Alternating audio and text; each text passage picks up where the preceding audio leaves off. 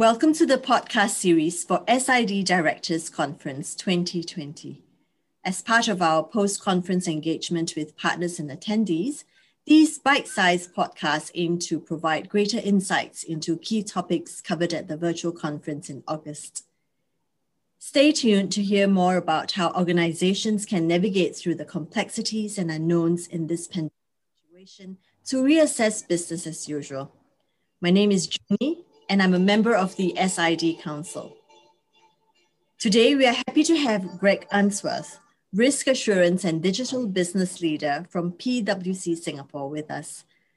Greg helps the firm's clients manage business risk, enhance governance and controls programs, comply with regulations, and build trust.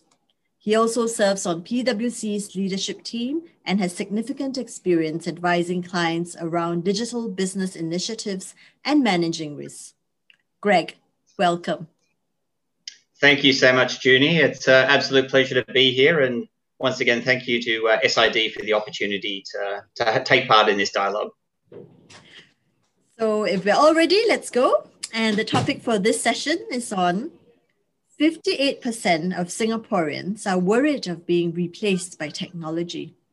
How can your organization bridge the digital divide? So, our first question for you, Greg.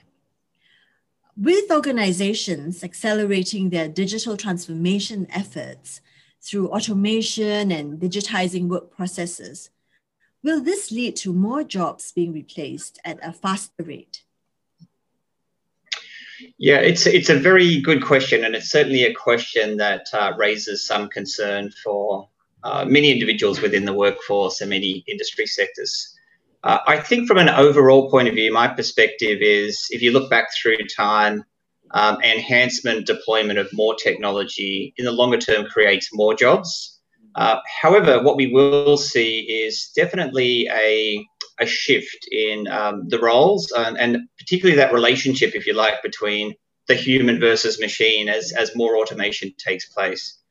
Uh, I think the key there is you know, the good, the upside of this is there's a lot more opportunity for individuals in the workforce to use technology to enhance the way they do things, to automate the things that are repetitive, that perhaps is is not so value added, adding, and for the individuals act, actually to be able to take on greater impact, add more value.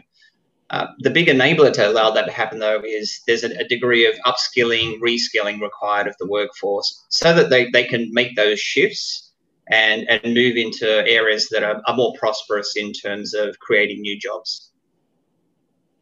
So, you talked about upskilling, Greg. Um, we often hear about that. What can organizations do to upskill the entire workforce? Do you, do you have any tips on how to build this learning culture and environment? Yeah, it's a journey that many organizations are going on at the moment, uh, particularly with this rapid digitization we see and the, mm. the just the proliferation of technology is moving at a pace like we've never seen in the past.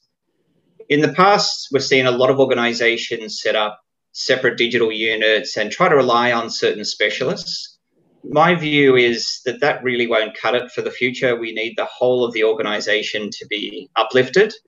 Um, I can just share our personally uh, experience at PwC. We've um, we've been going on a major digital upskilling uh, program for all of our 3,500 staff, right down right from partner to associate.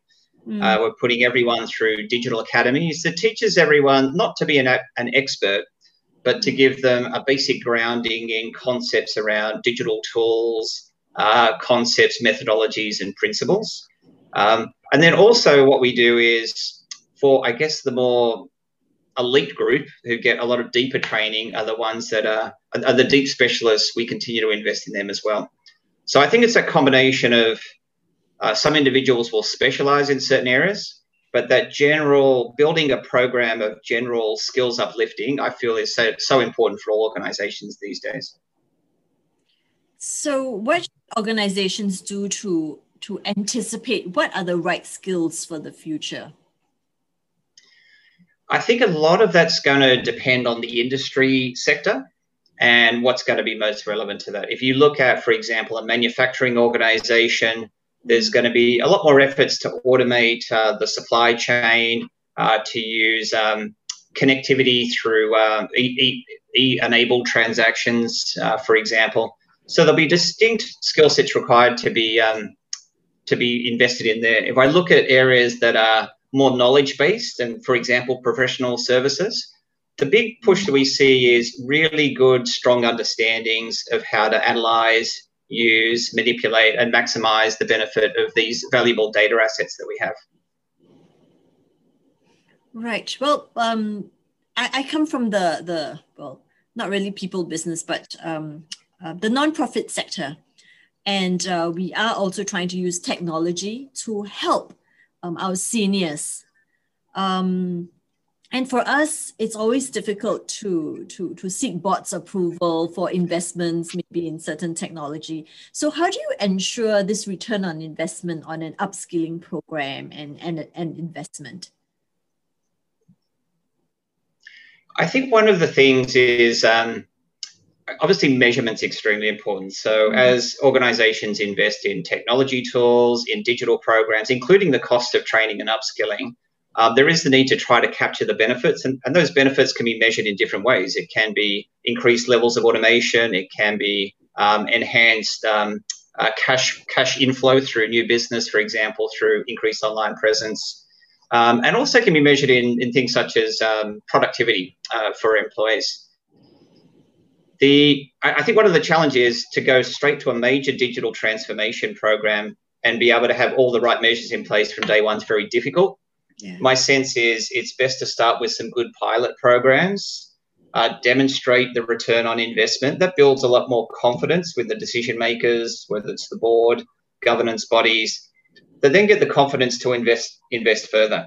Um, I think the other final thing I would say is it's really important to avoid the temptation to invest in the newest, you know, most exciting technology just for yeah. the sake of it's it's fun to work with. I think it's really important to tie the nature of the investment down to where the benefit of the business is that you're you, that you're trying to get. And if you can't prove that there is going to be a, a, a benefit to the business, um, it, it, should be it should be difficult to get approval for that investment. So that's the that's the trade-off. It, it, there is a bit of work in terms of bringing people on board, but the effort required to measure, demonstrate those benefits, generally will build that confidence that's necessary. Okay. Thank you, Greg. Stay tuned for our further podcast from our August 2020 SID conference.